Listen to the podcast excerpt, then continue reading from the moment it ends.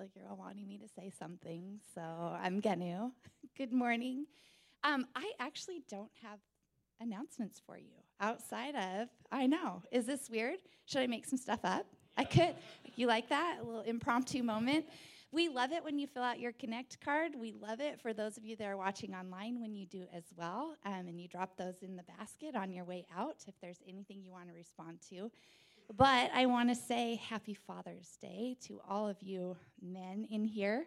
And the way that we celebrate here at Brookview is every male, regardless of being a father, or not. So, the boys in kids' church, I apologize, parents, for what's going to happen to you this afternoon. Um, but we have Mr. Goodbars and Big Hunks um, for you in the lobby, and we'd love for you to take that and eat it and just enjoy. Um, I saw this post from a friend um, this morning, and I just thought, this is really good, and it's kind of the way I feel, and I was going to try and paraphrase, but I decided I'm just going to read it to you. She says, As I think about celebrating the amazing father I'm married to, that's me too. And I also cherish the father figures in my life throughout the years. They were positive influences when I needed it the most. Some were fathers, but many were never meant to be. They encouraged me, loved me, respected me, and listened to me. They lived out what it meant to be a caring, loving father, and I'm filled with gratitude for their presence in my life. So happy Father's Day to all the dads out there, and happy Father's Day to every man that has reached out to a child when they needed someone, loving them unconditionally, regardless of DNA. You're my true heroes. Many names come to mind of men who are changing the world one child at a time right now, and I celebrate you. And so we are so grateful for those of you that show up and point um, out to our community and to the people that you do life with what the loving heart of a father looks like. And I know that we can't do that perfectly, but when you show up and you do it and you see people, I'm grateful. And I'm so thankful to get to be in community with all of you. So happy Father's Day, dudes.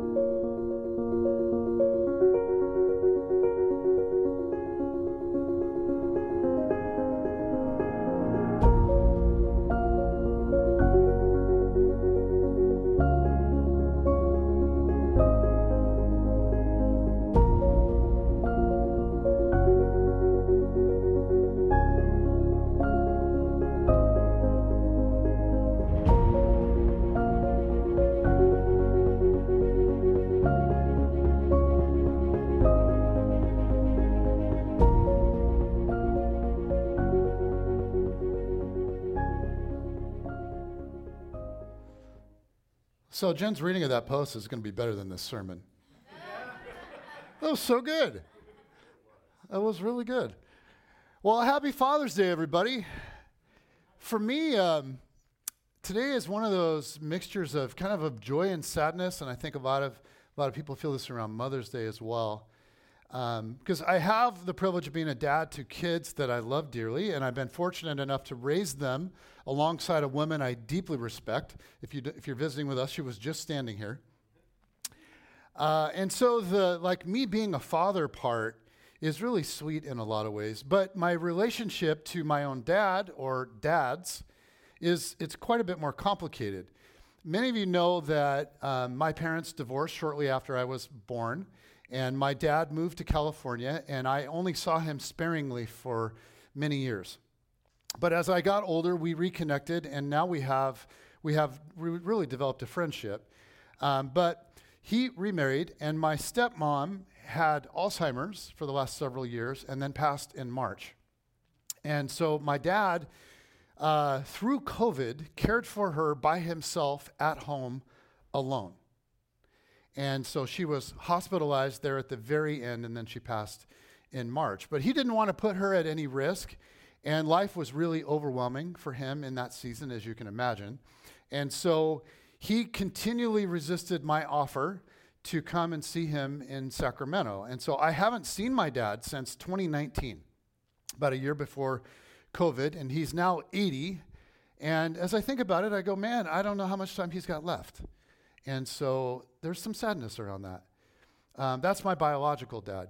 The man that, that actually raised me was my stepdad.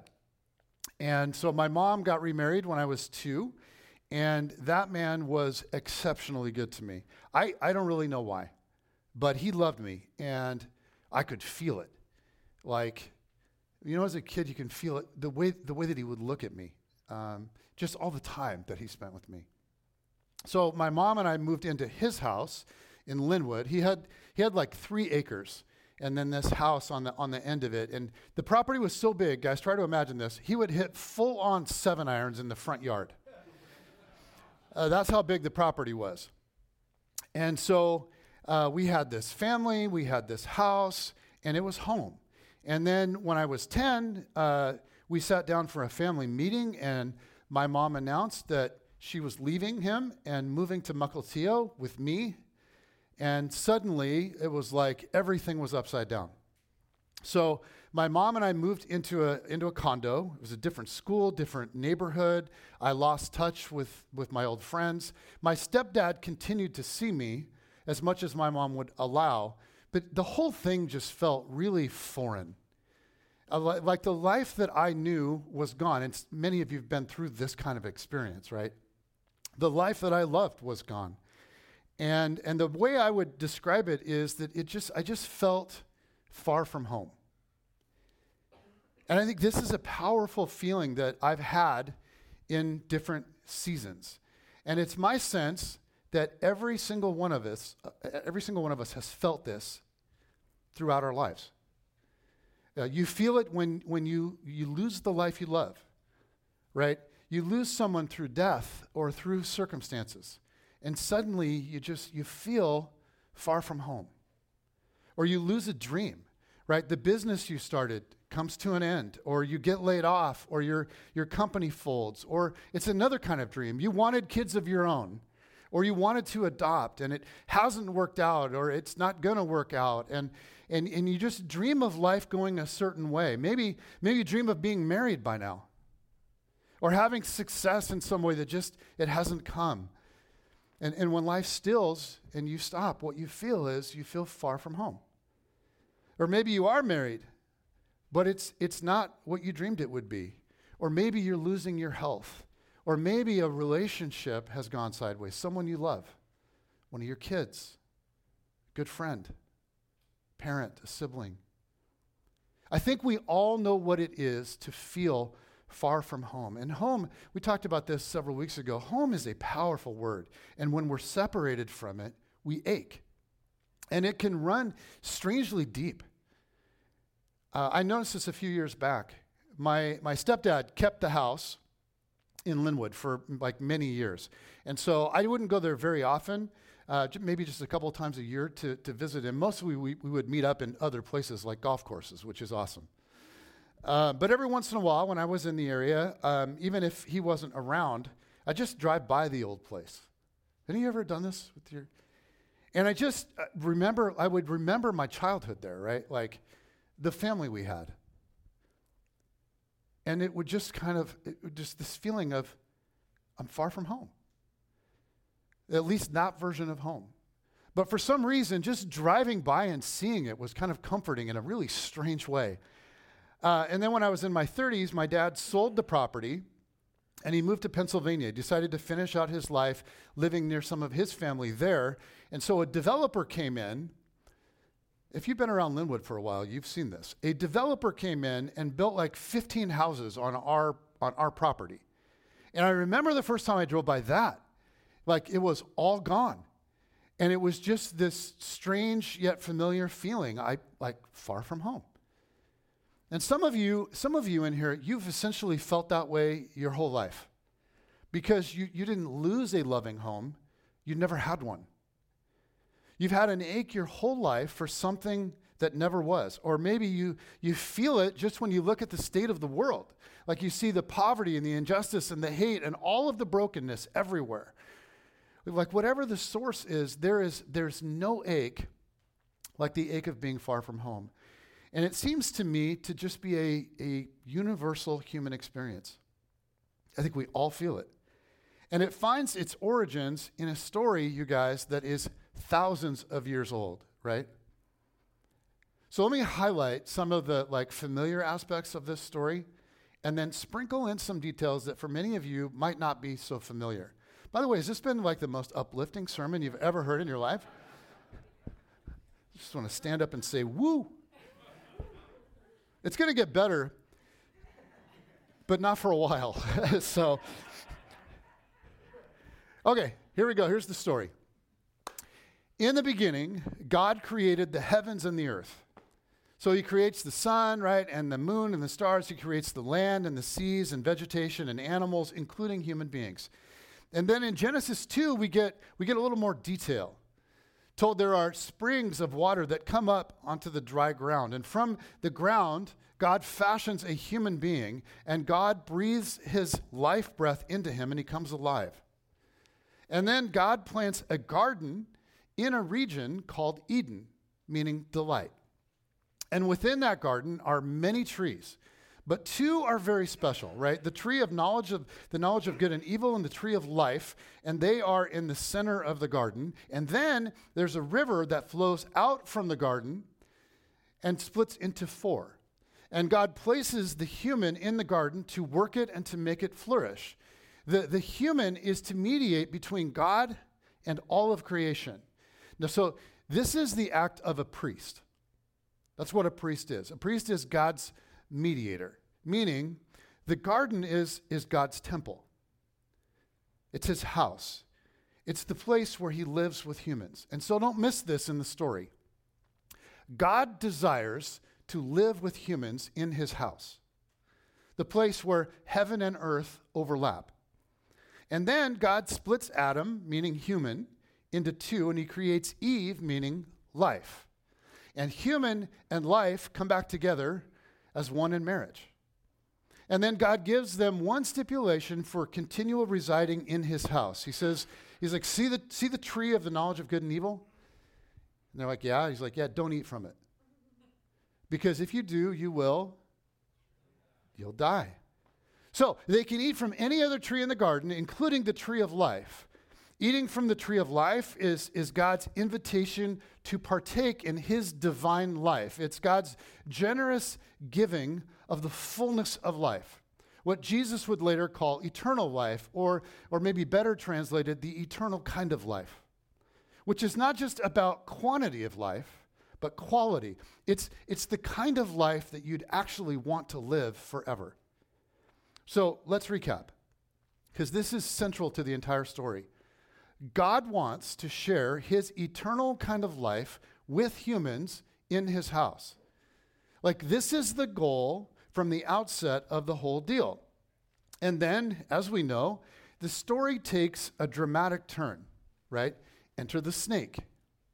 And I have to say, you guys, as a, as a preacher, like pastor, person, I get tired of talking about the snake. Feels like I'm always talking about the snake. And then someone snaps a string and we're singing about Satan.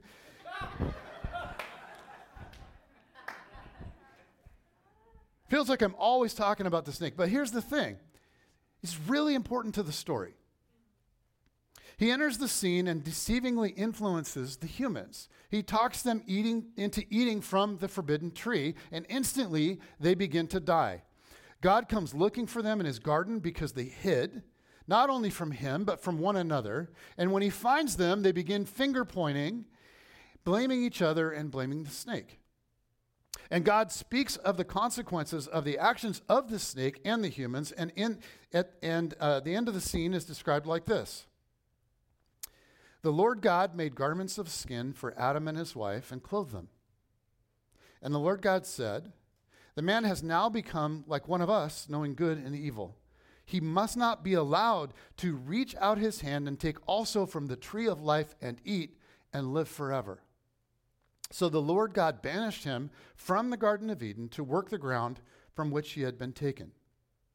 After he drove the man out, he placed on the east side of the Garden of Eden cherubim and a flaming sword fla- flashing back and forth to guard the way to the tree of life. Okay, hang on to that. That's really important. So death had begun in them when they ate of the forbidden tree, and now something is broken within them. But notice this God is merciful to them by not allowing them to eat from the tree of life. Okay, this is both mercy and judgment. Why? Because they are now broken and dying. And God doesn't want them to be in that state forever. If they were to eat from the tree of life in that state, they'd exist eternally in a state of brokenness and death. So, in his mercy, God sends them away and he banishes them. He sends them away from home, where death will fully encapsulate them one day. And this is the state of the world. We are broken, right? We are dying. You guys, I have never been more aware of my mortality than I am these days. In January, I turned, anybody know how old? 50. Thank you. 25. I turned stinking 50. And you know, I don't know. I don't know what that means. I don't know if I'm like at halftime or if the, there's just a few seconds in the fourth quarter. But here's what I do know. I started, you guys, I started playing slow pitch, low level recreational softball. And it makes everything hurt. Those of you who don't play are like, you don't even run or anything. I'm like, I play first base. I'm, so, I, I'm hurting. My body can no longer do what it used to, right? Everything is breaking down. But in this world, it isn't just bodies that are, are broken and breaking down, it's, it's everything. It's relationships, it's emotions. It's all broken, it's all dying. And what we long for, whether we identify it or not, is a return to the Father's house, where we were designed to live his divine life forever. The problem is that the way to the tree of life is guarded. Right? The only way back is to go through the cherubim and the flaming sword. You catch that part of the story? So, cherubim aren't like sweet little angel babies. They're like warrior angels guarding the tree of life, right, with flaming swords. And, and to make matters worse, we don't live outside of the garden alone. This snake is out here with us, running rampant. He's spreading all kinds of lies and deceptions, lies that damage people and societies and bring more death. And as the story continues, the good news is that God doesn't abandon humanity. He forms a special people to dwell to dwell among outside the garden, Israel a people through whom he intends to spread Eden like life to the entire world. So please notice, though Israel was God's chosen people, they were chosen as an instrument to bring the whole world home. God would call them and he would begin to dwell with them in a fresh way. He was up to something new. And one stage of this is in Exodus 25, where Moses is on the mountain and God gives him instructions for building the tabernacle, right? This portable structure where God would dwell with Israel on their journey from Egypt to the promised land. So here's what it says Exodus 25, verse 8. Then have them make a sanctuary for me, and I will dwell among them. Make this tabernacle and all its furnishings exactly like the pattern I will show you. And in the description that followed, the tabernacle would then be fashioned to resemble the layout of Eden. So in the tabernacle, there was a, a courtyard. Okay, and then as you got it more inside, there was a holy place, and then inside of that was the, the most holy place, right? The Holy of Holies. So the idea was that the deeper you went into the tabernacle, the closer you were to God's divine life and presence. The problem was the people at large could not enter that space. Only the high priest, okay, the mediator, the mediator could enter that space, and only one time a year. And it was incredibly dangerous. So dangerous, they would tie a rope around his feet in case he died in there, and then they could pull him out. Can you imagine being that guy? It was so dangerous to be in God's divine presence that he could die. So, what was once a pleasant stroll with God in the cool of the day is now a dangerous venture. And the curtain that separated the holy place and the Holy of Holies had what embroidered on it? It had cherubim. So the priest had to essentially go through the cherubim, past the cherubim. How? Well, with the, the lifeblood of a blameless animal. And not only that, when he got to the Ark of the Covenant in the center, it had two cherubim on it, guarding it. This is all like this is all Garden of Eden imagery. So in the tabernacle, all these images are, are from the garden. There's trees and there's gold and there's jewels and there's life and there's cherubim and so on. So, so Eden is, is, is the reality that the tabernacle pointed back to. And like the tabernacle, the deeper into Eden you go, the closer you get to God's divine life and presence. So, like if you read Genesis 2 carefully, you see that Eden is actually a special place on earth. And then within Eden, God planted a garden where he put humans. And that's where the tree of life is located. The idea is it's holier and more beautiful as you move inward toward the divine life and presence of God. So the portable tabernacle and later the permanent temple, they're designed to represent Eden and the garden. So the Holy of Holies is like at the center near the tree of life. Now, what did the Holy of Holies look like in the temple? Well, we got we got an image here. Can you can you kill the stage lights just for a sec? Stage lights. There we go. I want you guys to be able to see this a little bit better. So here there are trees with fruit everywhere on the walls, right? And it's just beautiful. But notice the, the presence of cherubim, right? So to enter the Holy of Holies, the priest would have to walk through the curtain that's over here with cherubim on it. And then also they're, they're next to the ark, kind of protecting the ark. And then they're, they're on the ark. And then they're on the walls with the trees and all the beauty. Why? Because after being exiled from Eden to get into God's life and presence, now you have to pass through the cherubim. These warrior angels with flaming swords, not cute little baby angels. So the tabernacle and later the temple served as God's earthly residence among his people. It was the one place that heaven and earth overlap. Okay, it pointed to the fullness of life with God. You can turn the lights back on. But understand the tabernacle and temple represent a much larger, much more beautiful reality. Both the tabernacle and the temple are, are referenced as God's house in the Old Testament. But really, they're designed just to point us back to the garden. Humanity is in need of someone who can lead us back into the Father's house.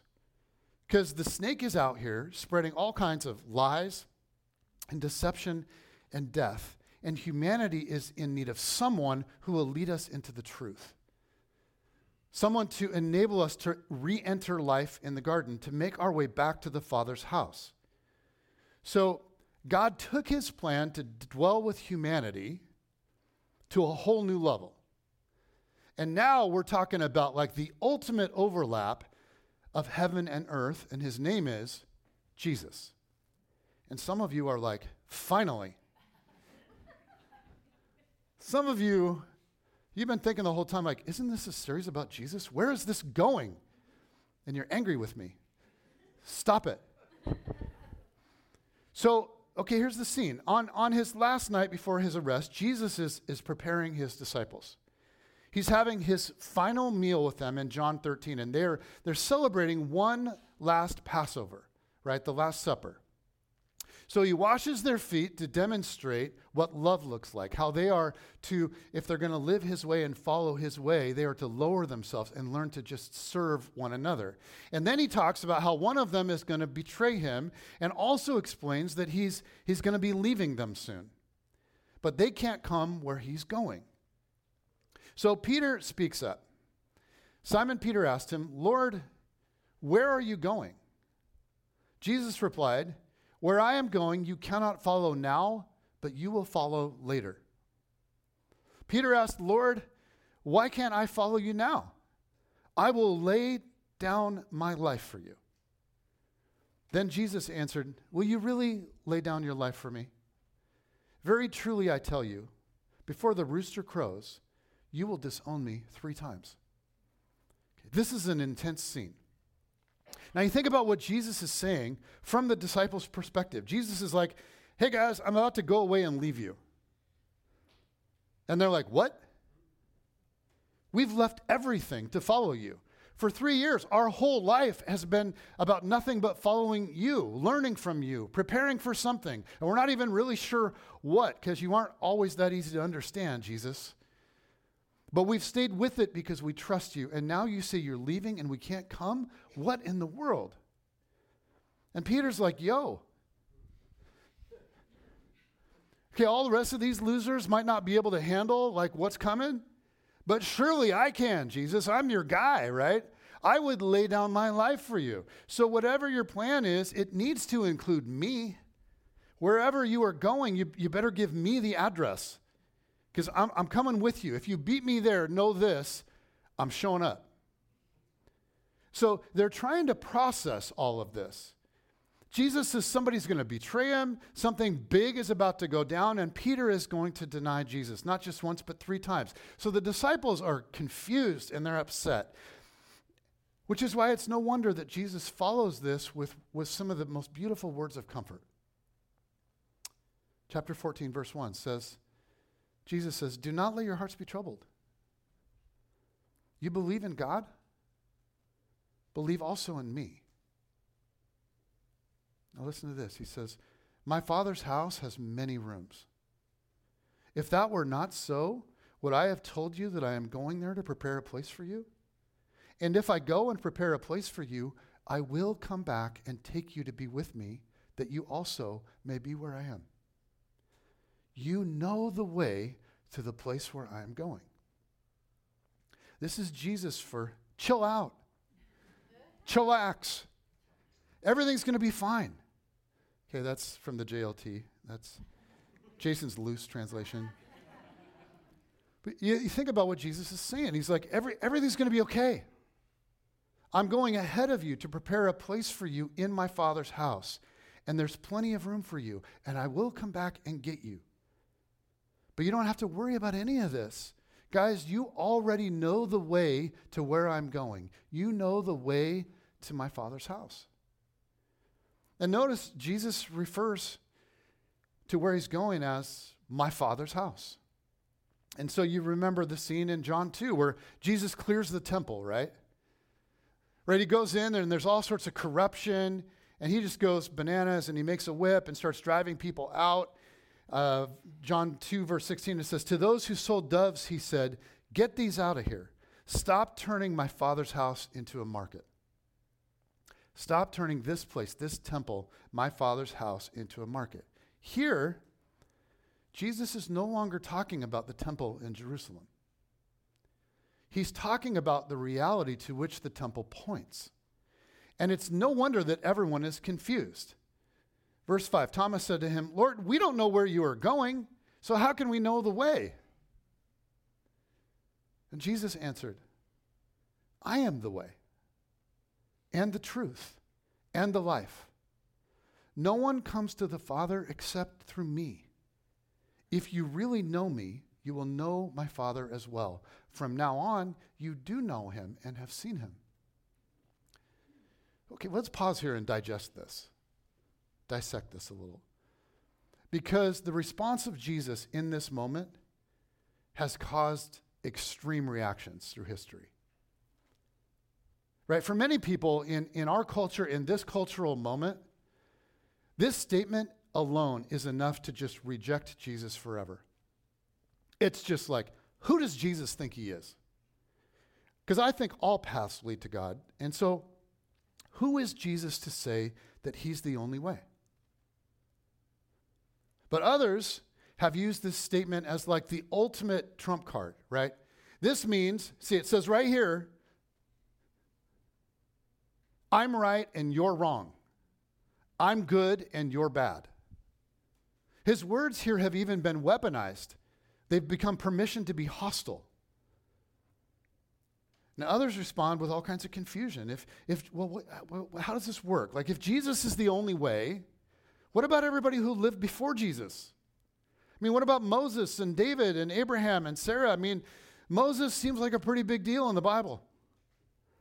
And David, like, he wrote all the Psalms and did, like, surely these guys are in the Father's house. What is Jesus saying? And the list of emotional responses to this just goes on and on. But we must remember the context in which he said these words. This is intended to be encouragement. They are freaking out. And he said, No, no, no, no. I have words of comfort for you. They don't have to panic because he's not abandoning them. Later in this conversation, he will talk about the coming of the Holy Spirit, the one who will guide them and be with them forever. The goal this whole time has been to reveal the Father's heart, his love, his patience, his grace, his unswerving desire for humans to come home. Jesus is preparing to go to what the tabernacle and the temple symbolize. He's preparing to go back to the garden. Jesus, Jesus is the ultimate high priest. He's going to enter the Holy of Holies, and only he can do this. He is the one that we've been waiting for, the one who will re enter Eden on our behalf, who will then reopen the door for us. And how will he do it? By laying down his own life at the sword of the cherubim like the high priest, offering the blood of the lamb to gain entrance, except that Jesus is the lamb who offers his own blood. And that blood was th- has thrown the door wide open for everybody, for anybody. I mean, what the high priest did for thousands of years, like the temple itself, it all pointed to a greater reality. Eden and access by the blood of a lamb. The, the idea is the Father loves us so much he sent his son out of Eden to die with us, because of us, and for us. Jesus has thrown open the door to the Father's house by the Father's will. The temple and the priests and the lambs and the sacrifices, all of it was pointing to a final, greater reality. The author of Hebrews says it like this, and this is a confusing passage when you're just sort of reading through the Bible, but when you keep all of this in mind, it makes a lot of sense. The author of Hebrews says, But when Christ came as high priest of the good things that are now already here, he went through the greater and more perfect tabernacle that is not made with human hands. That is to say, is not part of this creation. He did not enter by means of the blood of goats and calves, but he entered the most holy place once for all by his own blood so obtaining eternal redemption. What does all this mean in simple terms? It means that the way home to the Father's house is open. That no matter our flaws and our failures, we don't have to be afraid. We don't have to be overcome with shame or live in fear. We don't have to be afraid of the cherubim that are guarding the east gate because the gate is now thrown wide open to each and every one of us. Access to God's d- divine life and presence in the Holy of Holies is not restricted to one high priest. It's open to anyone who wants to be a child of God and go home. But it's all through Jesus. The way back into the garden, like it was guarded by the cherubim, but Jesus has gone through the sword, and now he is the way to the Father. So the lies of the, of the snake have wreaked havoc on our world like on our families, on our societies, convincing us to just live however we please, to live by our own definitions of good and evil. And we've been eating from that tree since the fall. But Jesus has come as the snake crusher, as the embodiment of God's wisdom. He not only is the way, but also he teaches us the way. And now, through the Holy Spirit and the teachings of Jesus, we can operate not under the lies of the snake, but under the truth of the Son, the Son that has come to set us free. We don't have to keep eating from the wrong tree. We can follow the one who will guide us into what is good, the one who teaches us to love the Father, to love one another, and to even love our enemies. Like this is his way. Amen? Amen. He is the way, and he is the truth. Because outside of Eden, we're dying. Jesus isn't just the way to the tree of life, He is life. When we eat not from the tree of good and evil, when we eat from Jesus, we are filled with life. An entirely different kind of life from anything that we would know apart from it. And it is life that's available now, and it will increase and it will go on forever. John was given a vision of, of what's coming, like the fullness of the return to Eden. When Jesus came, he crashed the garden into our present reality, but it's not fully here yet. John sees what's to come, and this is, this is just beautiful. Last chapter of the Bible, Revelation 22. John writes Then the angel showed me the river of the water of life, as clear as crystal, flowing from the throne, throne of God and of the Lamb down the middle of the great street of the city. On each side of the river stood the tree of life, bearing 12 crops of fruit, yielding its fruit every month. And the leaves of the tree are for the healing of the nations. No longer will there be any curse. The throne of God and of the Lamb will be in the city, and his servants will serve him. They will see his face, and his name will be on their foreheads. There will be no more night. They will not need the light of a lamp or light of the sun, for the Lord God will give them light, and they will reign forever and ever. And I'm going to say something bold and not popular in our culture, but central to the gospel of Jesus. No other teacher, no other leader, no other priest, no other king, no other prophet could ever re enter Eden on our behalf. Only Jesus. His, his exclusive statement is 100% exclusive, right? I am the only way to the Father. But it is also 100% inclusive because anyone can re enter with him. Anybody who trusts him and follows him can re enter the garden right behind him. And we all know what it is to feel far from home. We all know it. Jesus came to lead us where we could never hope to go on our own. And that longing that we all have, that sense of being far from home, Jesus has come to bring us back to the Father's house. But the gospel, the good news of Jesus, here's what's frustrating it has been so watered down, so distorted. So people in our world think that they know it, they think that they've heard it, they think that they know what it's all about, and yet many don't. I mean, for some, the idea is okay. So, so this is what we do then. We, I, I like, I come forward, or I raise my hand, or I pray a prayer so that I can go to heaven one day when I die. What Jesus has, has done really, really, like really, it begins after death. So, what good is it for this life? Well, I guess it, I mean, I guess it gives hope and comfort, but really that's about it. Like once I once I raise my hand or pray the prayer or I get baptized so I, I can know I'm going to heaven one day, like what then?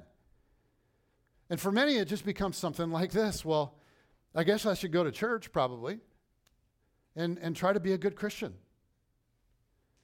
Now for others, the whole picture of Christianity is just it's about somehow getting my life right being good enough for God to be happy with me. The ultimate question driving the whole thing is simply how good is good enough? I mean, like, when's God going to be satisfied? Right? Like, what are the minimum entrance requirements for getting into heaven when I die? Gosh, I hope I make it. The guys, Jesus has opened the door to Eden like life right here and right now. Now, Paul writes this in 2 Corinthians. He says, Now it is God who makes both us and you stand firm in Christ. And then hear this He anointed us, set his seal of ownership on us, and put his spirit in our hearts as a deposit guaranteeing what is to come.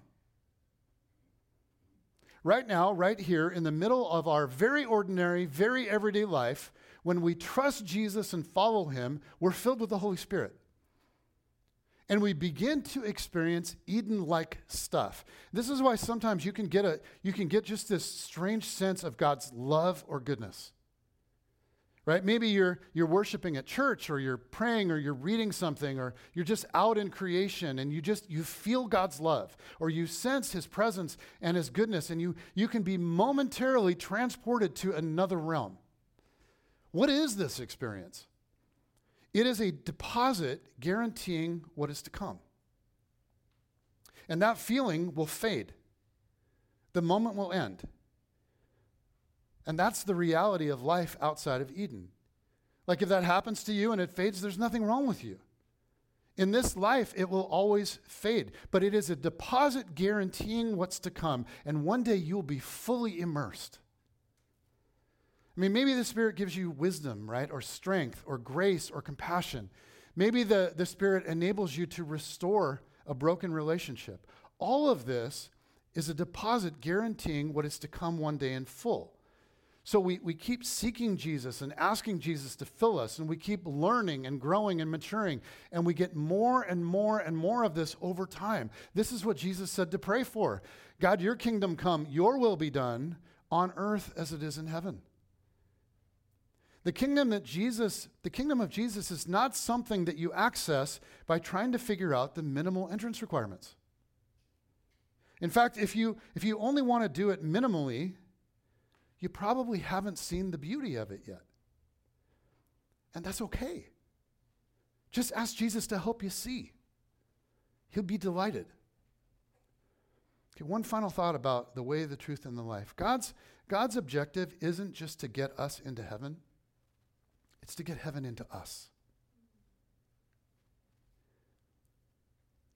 See, for us to go to heaven and like enjoy each other, we have to be the kind of people who are fit for heaven. Some of you, you go to heaven with me, you're going to wreck it. Sorry, bro. I'm not going to wreck it for you. I mean, I'm amazing, but think about it. Living forever in community with other people, they're going to have to be different than they are right now. We're all going to have to be different. God's objective isn't just to get us into heaven, it's to get heaven into us. And that, that begins now. We don't just wait till we're on the other side for that to happen. Jesus came to earth as the living tabernacle, the place where, where in his life and in the place where he was, heaven and earth overlapped. He brought heaven with him everywhere he went. He loved the lonely. He gave hope to the hopeless. He healed the sick. He invited lonely people into community. He restored brokenness everywhere. How? Through the power of the Holy Spirit. We're told again and again in Scripture Jesus was filled with the Holy Spirit. He was a living temple. And now, when we trust and follow Jesus, we are filled with that same Spirit. This is what's extraordinary. We become the place where God dwells on earth. You and I become the place now where heaven and earth overlap. You guys, that is crazy and it doesn't feel like it most of the time, but that is the gospel. When we trust and follow Jesus, we simultaneously become living temples. And we become the mediators of heaven and earth. We become the priests, all of us. In the way Jesus was both the temple and the high priest, we become these very things when we are in Christ. And Peter explained it like this He said, As you come to him, the living stone, so what is Jesus? He is the living stone, stone of the temple. As you come to him, the living stone, rejected by humans, but chosen by God and precious to him, you also, like living stones, are being built into a spiritual house to be a holy priesthood, offering spiritual sacrifices acceptable to God through Jesus Christ. You are now the temple where heaven and earth overlap. You are now a priest, a mediator between God and all creation. If you trust and follow Jesus, this is who you are.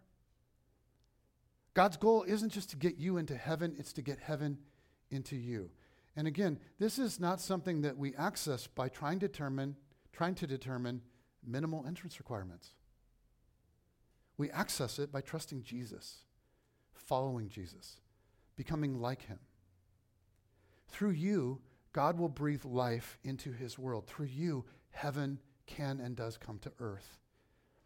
And I guess my question about that is why wouldn't we want all of that that we can get?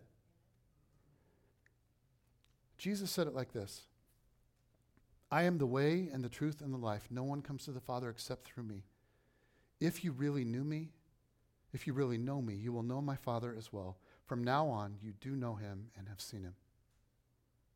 That's quite a claim. This morning, we're going to take communion together. And in the same way that the temple pointed to a greater reality, communion points to the divine life that we have access to through Jesus. The juice represents his blood shed for us, the blood that gives us passage through the cherubim. And the bread represents his body broken for us. And to take communion is, is, to, is to make a simple statement God, I, I want to participate in the divine life that comes to me through Jesus. So the communion table here is open to anybody that wants the divine life of Jesus. You, you don't have to have taken a class or, or you know, completed something here. It's, it's open. If you want to participate in the divine life of Jesus, come and eat and drink, and you can come whenever you're ready. So, how this will work is we're going to spend 20, 25 ish minutes in worship, and whenever it makes sense for you, you can come and you can stand, and, and or you can take it back to your seat, or you can kneel kind of at the front here and just spend some time in prayer, um, spend some time with Jesus. But this is what we're going to do together, and it's an extraordinary thing when you really think about it. Jesus, I thank you for what you've done and the, what, you've, what you've made accessible to us. I thank you for the life that we have in you. I thank you for those moments in my life where I've been sitting in church or I've been somewhere listening to worship music or just out in nature and just had that sense of, of how good how good the Father is. That sort of goosebumpy feeling of like everything's going to be okay and I'm loved. And despite all of my flaws and failures, I'm accepted and I will be healed and made whole. I thank you for those, those moments that I've felt again and again, moments that are fleeting, but moments that are real and powerful. And I pray for all of us, Jesus, that you would give us more and more access to the divine life of the Father, that you would help us to live in it and from it and that you would help us to bring heaven to earth in the places that we go. I think about the places that we go, where we work, and the families we live in, and the neighborhoods where we live. And people are desperate to see goodness. And I pray that they would, would more and more begin to see it through us. I pray that you would teach us to love, to love one another, to love you, and to even love our enemies. Would you fill us with, with life and power and strength that is beyond us? Amen.